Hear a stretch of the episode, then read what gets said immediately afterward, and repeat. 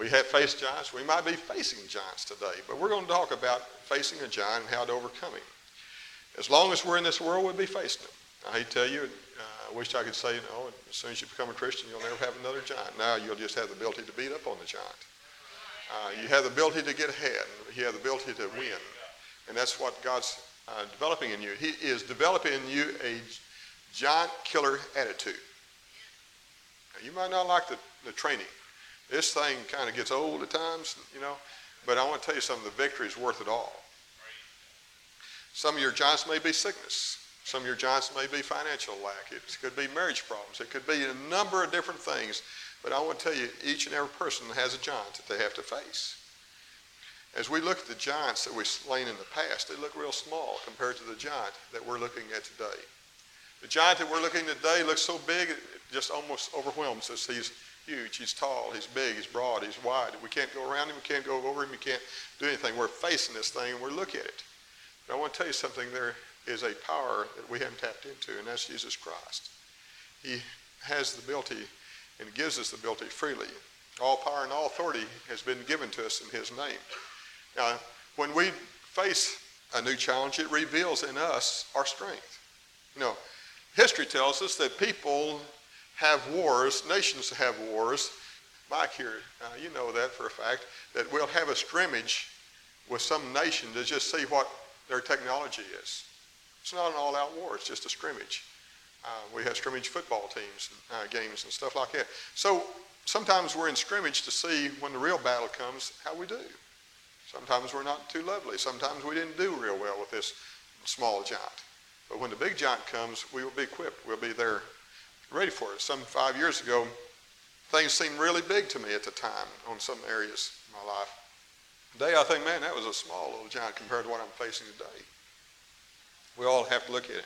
But if we're walking close to Jesus, if we're walking close to God, He will protect you from the giant that you have not the ability to overcome. But also, He will give you the ability to overcome one that you're needing to face.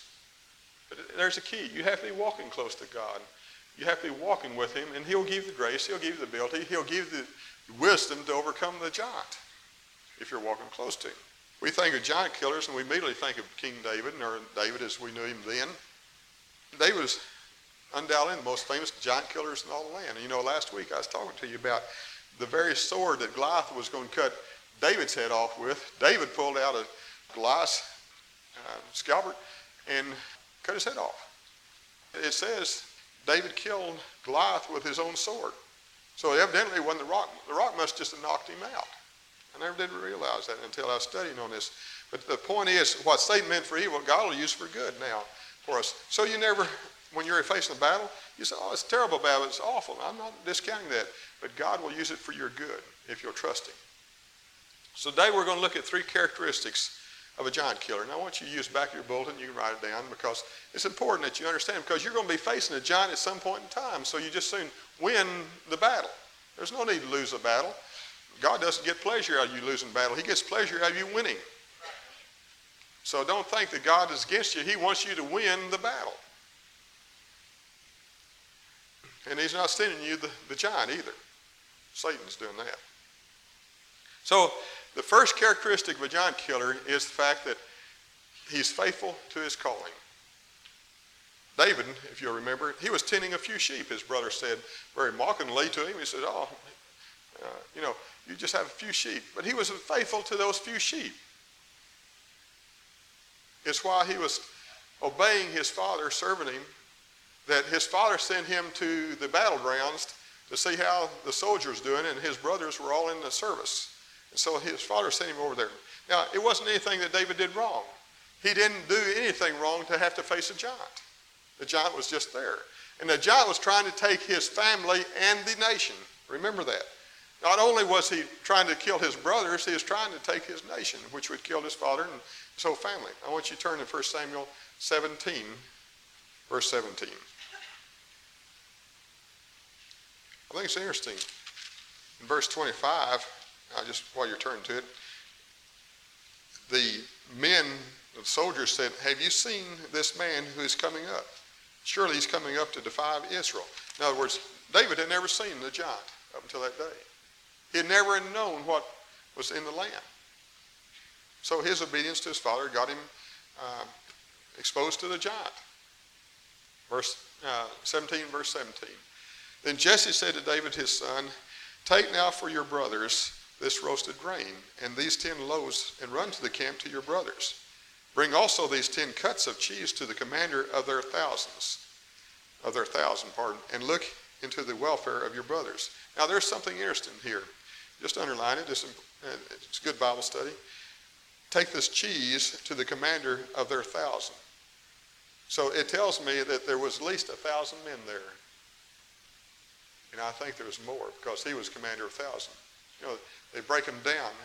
One uh, commander is in charge of a thousand, another commander is in charge of another thousand. Saul evidently is commander, was chief over all of them. But here we see that David's brothers were in Saul's army and that they were involved in uh, this uh, skirmish because nothing had happened yet. They just knew that this old boy is going to come walking up there, huge giant, as some people say is nine foot tall. He's going to come up there and he's going to tell them off like he did uh, the day before. And so they, they, just asked him, Have you seen this guy? And they all shook their boots. But the way we learn to defeat a giant in our land is through faithful service to the Lord. David went as his father asked him to do. And he was under authority of his father.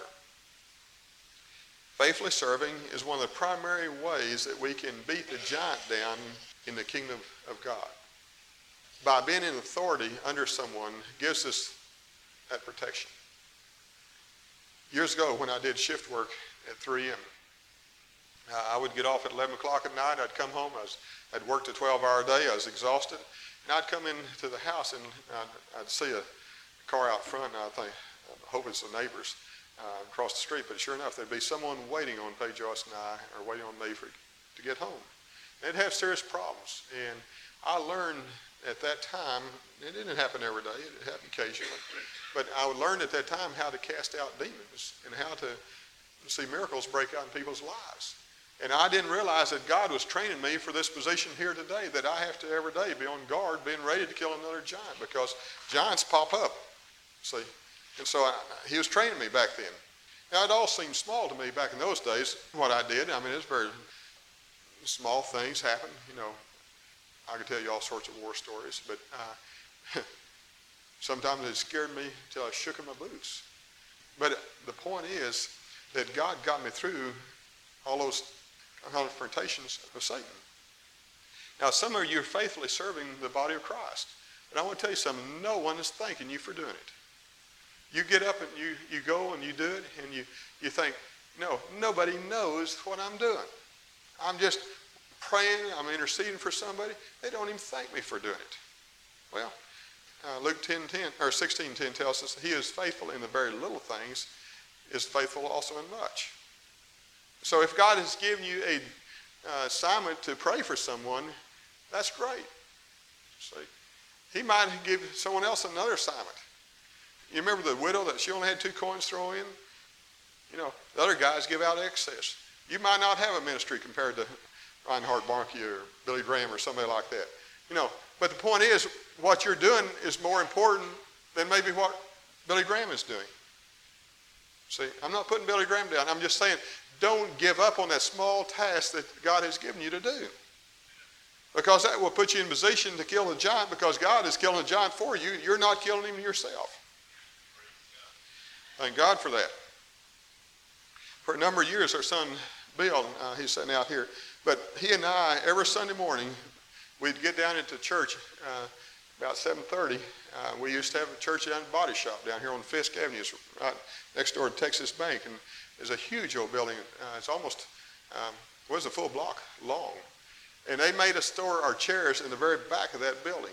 And not only did the chairs have to be rolled back and forth, um, for every service.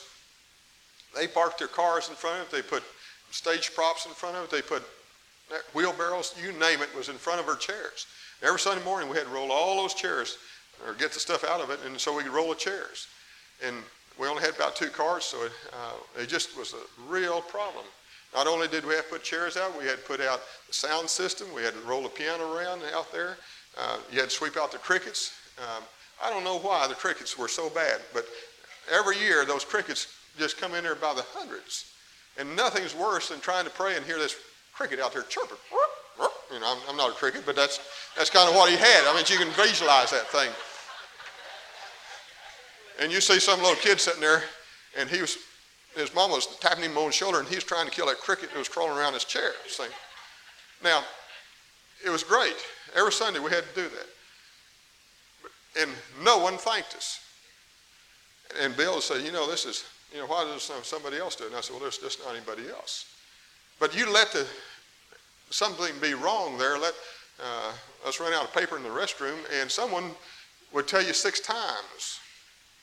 Say, did you know that this one cleans this morning? Oh, we've been down here for two hours trying to get that thing clean. But the point is, that was a big giant for Bill.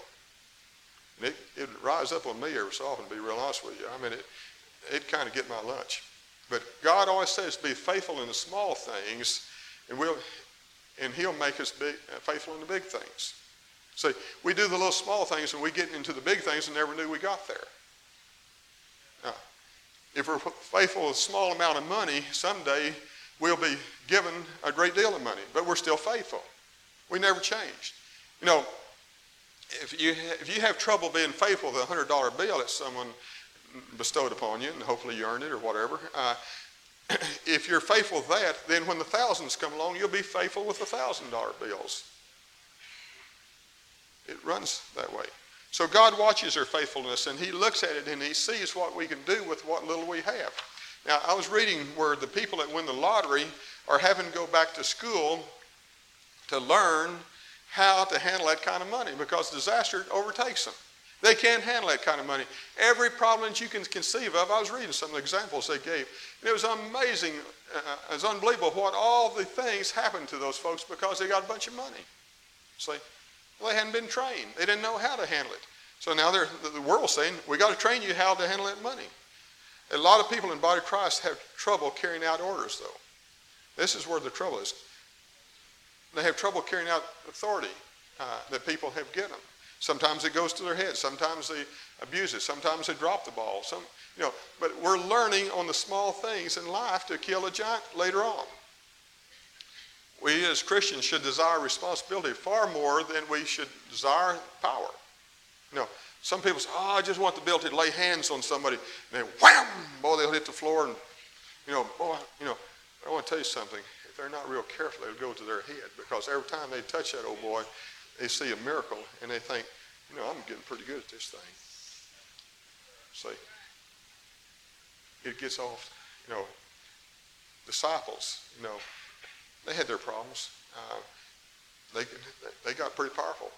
They was walking along, uh, John and I guess James and John was walking along, and the Samaritans didn't receive Jesus real well. And guess what they said? You want us to call down fire? See? Now, you know by that, those guys had the ability to call down fire. They wouldn't have seen, or they wouldn't have said that. But Jesus rebuked them. He said, You don't know what spirit you're of. So the point is, we got to watch that power that we have. We got to be faithful in the small things. You know, he, he's the healer. He gets the glory. So, back to David. You know why David could kill a giant? Because David had been faithful to watch over those few sheep his brother told him about. And while watching over the sheep, he killed a lion, he killed a bear.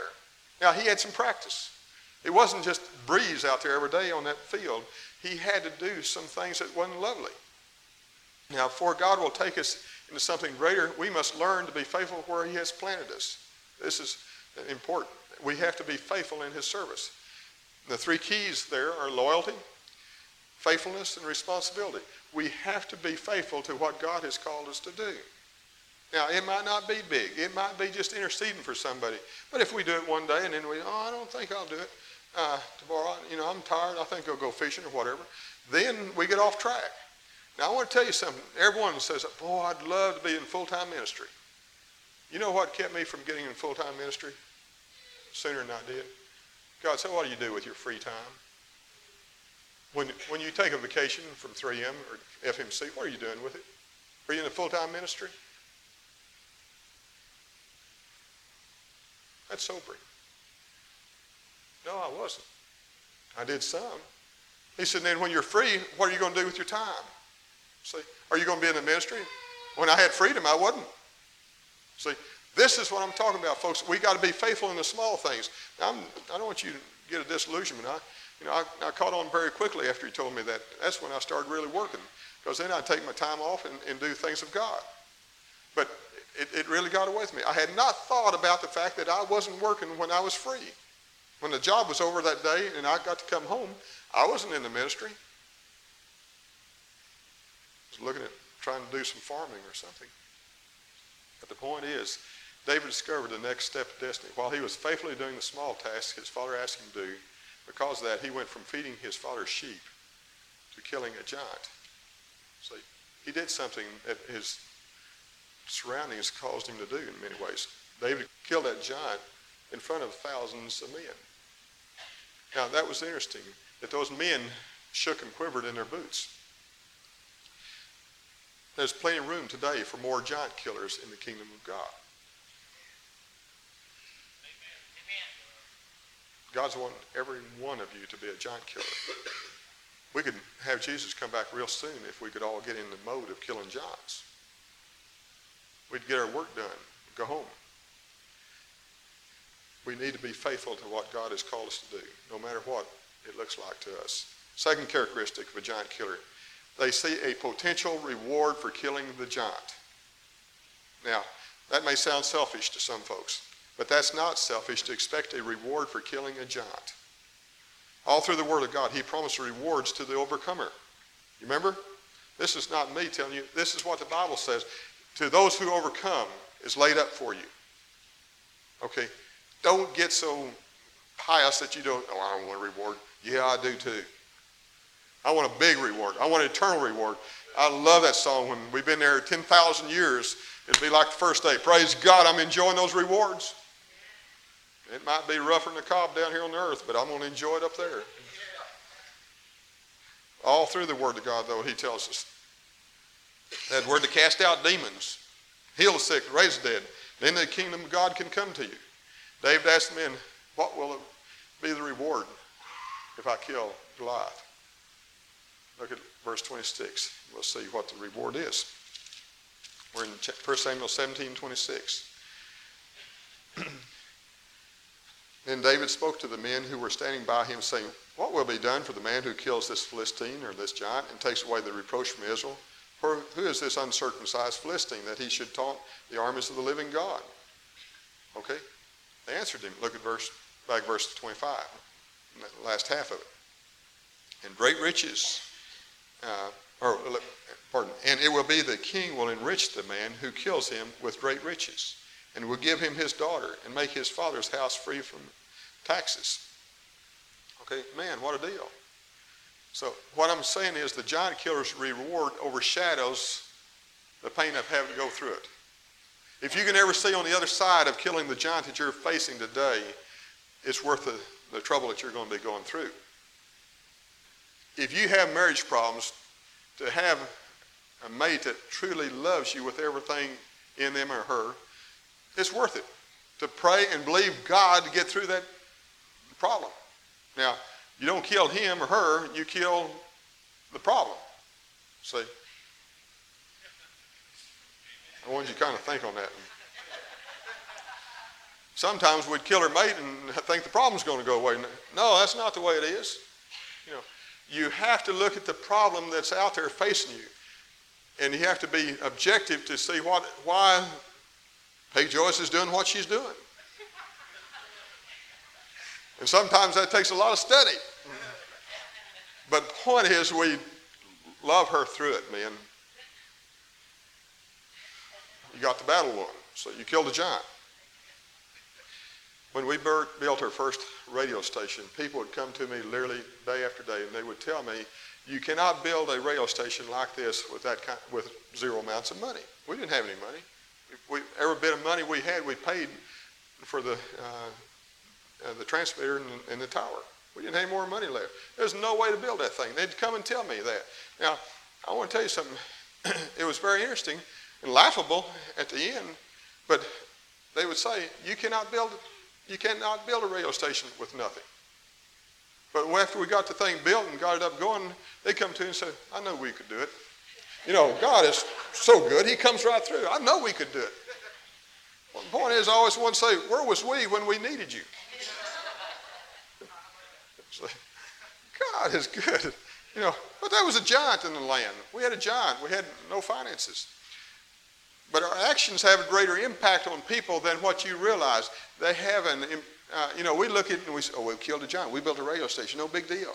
But it caused other people. We have people almost on a continuous basis come in here and say, man, maybe our church could build a radio station someday. It builds hope. It builds faith in people. People around us will get boldness if we accomplish something. Some of them they start coming giant killers. We cast out a few demons in front of them and they say, hey, would you like to do it? We was over in another town and we had this lady, she put on a show that I have never seen in a long, long time, but we had some people there and they didn't really understand deliverance. And so we were sitting there and this lady did everything. It's a classic. You know, it's kind that you read in the Bible where it throws them down and all that kind of stuff. Well, that, this is the kind of deliverance we was having there that day. in, and so would you like to cast out a demon? To my Baptist friend. The expression on that person's face was, do I die immediately or does this thing take a while to die? You know, because it was a classic going on, you know. I mean, the person was just screaming bloody murder. And that's when I asked him. And so, interesting enough, I, he said, what did I say? I said, you say in the name of Jesus, you foul spirit, come out. And so the guy said, In the name of Jesus, you foul, you foul spirit, you come out. That went, ah! You know, like that. Got worse.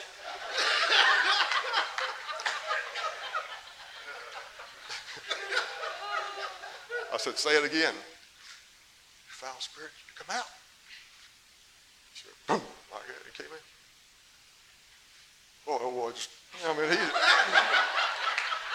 you know, it, it happened. So this is what I'm telling you. You have to train people. You know, I was shocked myself, you know.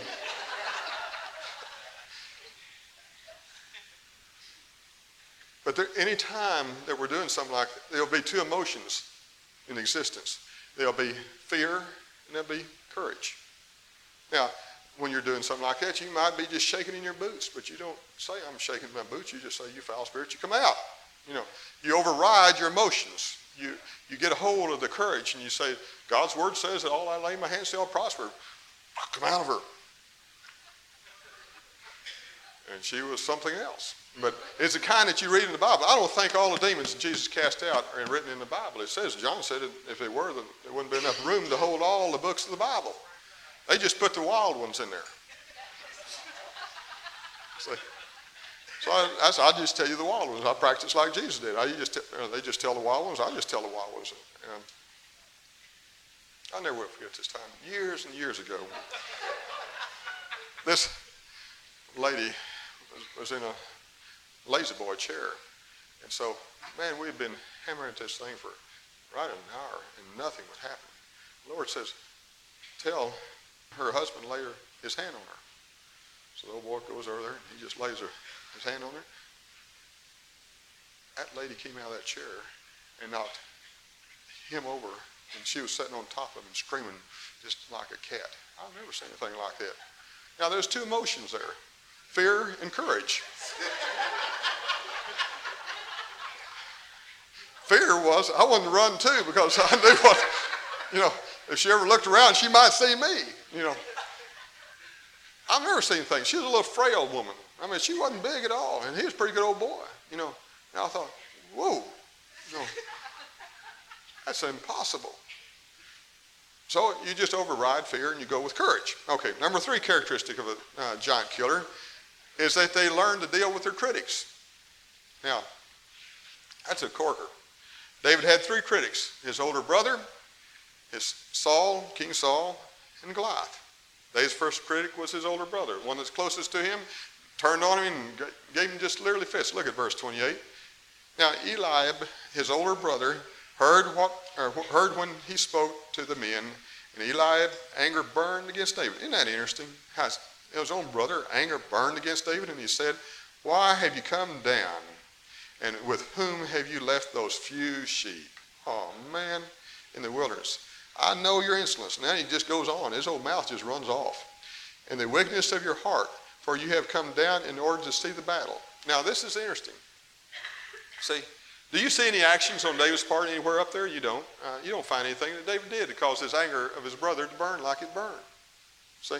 But the point was, David was expecting his brother to say, Attaboy, you know, you and, you know, we're, we're going to have a covenant relationship. We're going to believe God that the giant will be killed. We're going to do this and we're going to do that. No, he turned on David. See? Now, the interesting thing is, he said, I know your heart. See, I know your insolence and the weakness of your heart. Ain't that interesting? The Bible says no one knows a person's heart. They don't even know it themselves. See how far off track that guy was? See what David is facing here? It was a terrible situation for David. He had someone that he was expecting to grab him, embrace him, and encourage him and pray for him, and the guy starts telling him off. See? And, and nothing is worse than having some critic like that. Now, I want to tell you, there is the worst problem. Look at verse 29. It's the continual critic. See? What have I done now? Oh man, what brother, what have I done now? You know, I can just see David saying that. You know, man, it, you've just been on my case all the time. Every time I turn around, brother, you're on my case. Have you ever had a wife that's on your case all the time?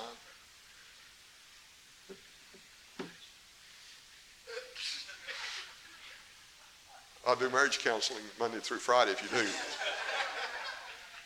there's a stack waiting ahead of you, so I'd, I, if you do it, just kind of mumble it you know, don't say anything real loud.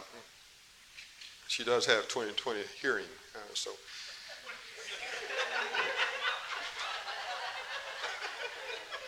That's why I didn't go in the medical profession. now, there's a difference between telling someone a truth and, be, and being supportive of them. See, the critic is not supportive. This is what this scripture is showing us. He's not supportive of him. He's been critical, but no support. Now you can be, you can help the fella, you can help the lady or whatever by telling them the truth, but you got to be supportive. You got to stand in there with them and, and build them up and, and encourage them. Being critical uh, of what God is calling us to do, though, really tears us down. You know, it makes us want to give up. Oh, forget it. We didn't want to do it anyway. See? when God called Abraham, he said to Abraham, Get out of your country and leave your family. Now, sometimes, folks, we're going to have to leave our family emotionally. When Peggy Joyce and I uh, left my mother and dad, my dad and mother came after me with both feet, and so did the whole church. One guy said the reason we're upset that Jack and Peggy Joyce are leaving, they were the only tithers in their church. now, that wasn't hard to leave on that. But the others was, why would you leave a sinking ship? That's what they said. The church was going down at the time, and it is, is a deadwood, deadwood church. It wasn't a living word, and so it was dead word. Um, nothing was going on, and people was leaving. See, but the point was, they really come after me. And I told my dad, they accused Peggy Joyce being Baptist, get me over there in the Baptist church, get me saved. You know, they accused her of that. And I said, that's great. I said, I was the one who was listening to the radio. She wasn't out there in the car. I was listening to the car because there wasn't anything going on in the church. I was sitting out there in the parking lot listening to the radio. And this guy said, have you ever asked Jesus Christ in your heart? And I thought, uh-uh, I've never done that. Next Sunday, I get out there earlier, and I turn the radio on, and he gives an altar call. And I thought, I've never done that. You know, I never come down the altar. I joined the church. I never asked Jesus in my heart. So I go out there uh, and tell my family, I said, uh, love you all, but I'm going to go down there to church, First Baptist Church, and I'm going to get saved. And you thought I'd committed cardinal sin. You know, they weren't near supportive of me. In fact, they told me, we won't get to see you no more. I thought I work with you every day. Why don't you get to see me then? Say, you won't be sitting with me. My mother said, oh man, you know, it hurts. Say, God told Abraham to leave his family and leave him. So, David's second critic was King Saul.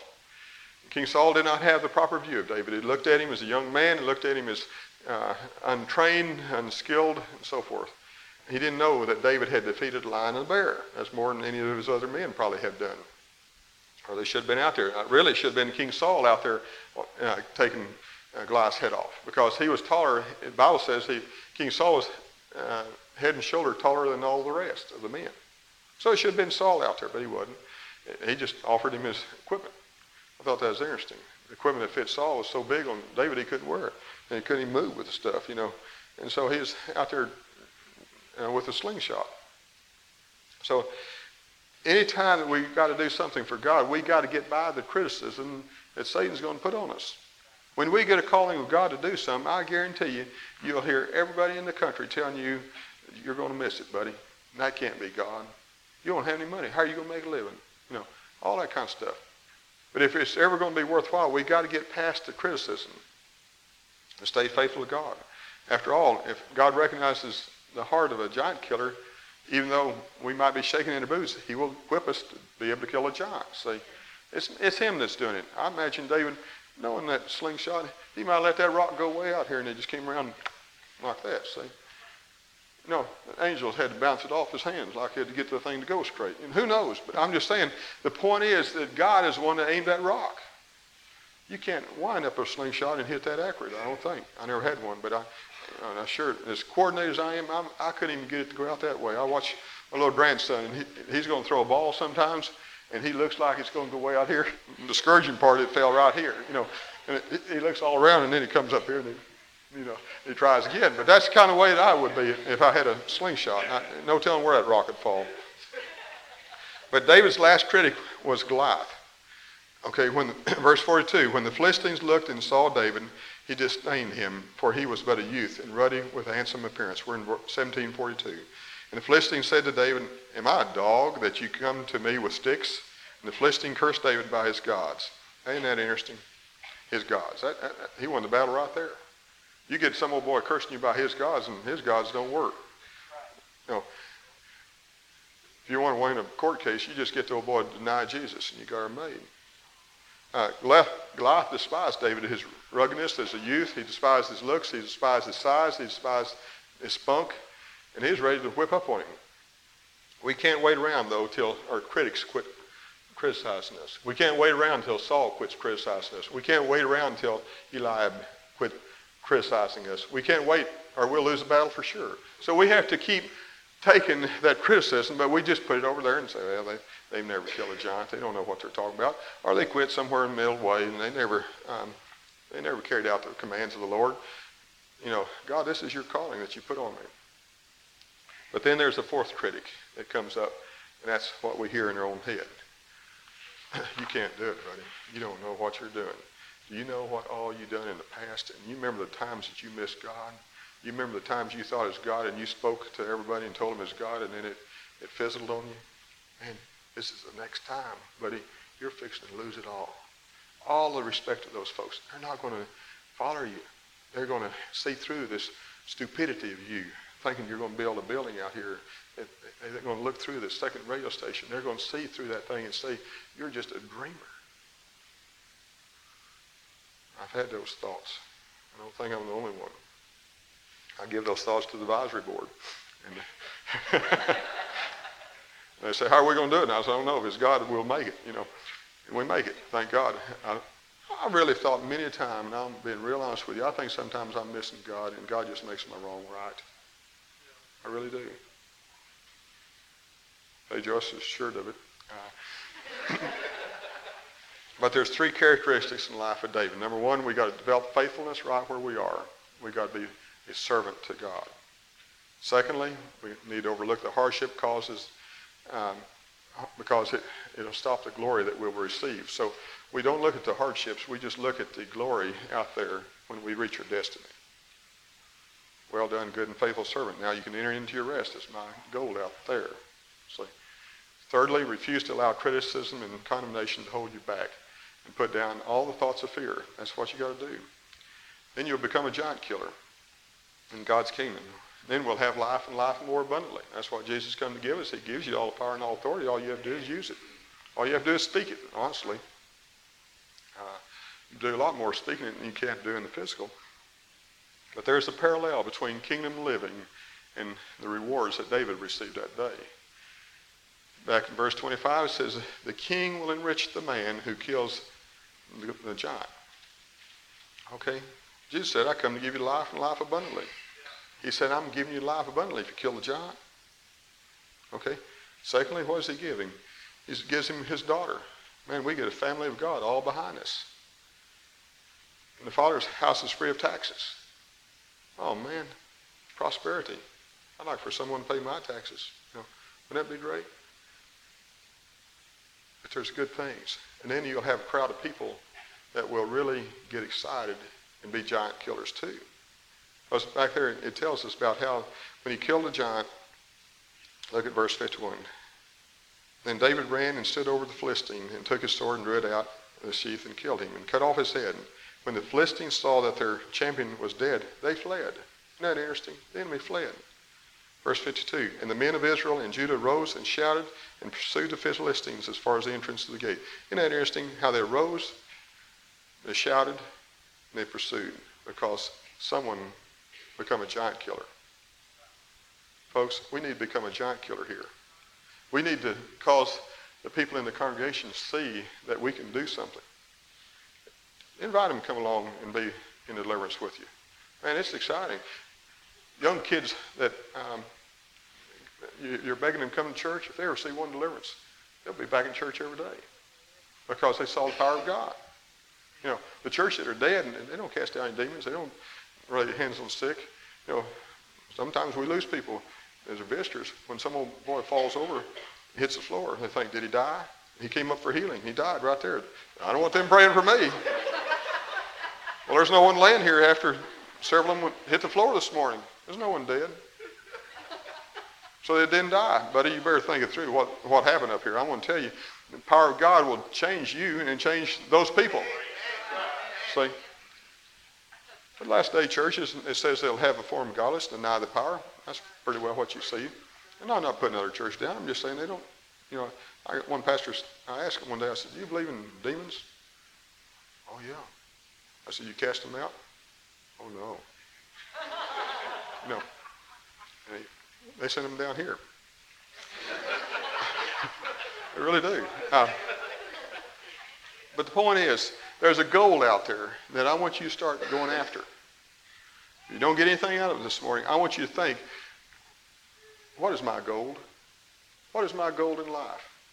What am I going to do in the kingdom of God? Set your mind to it. Let's pray. Father, we thank you this morning for your love, for your commitment to us for the fun of serving you, Father. It is a privilege, it is an enjoyment to serve you, Father. Because, Father, we can walk around knowing that all power and all authority has been given to us in your name. And so we know that we're going to win on the end. We know where we're going to go because, Father, you said in your word that we're headed out that way and we're going to make it. And so, Father, we're not going to be fearful. We're not going to be uptight. We give the glory and honor this day. In Christ's name we pray, amen.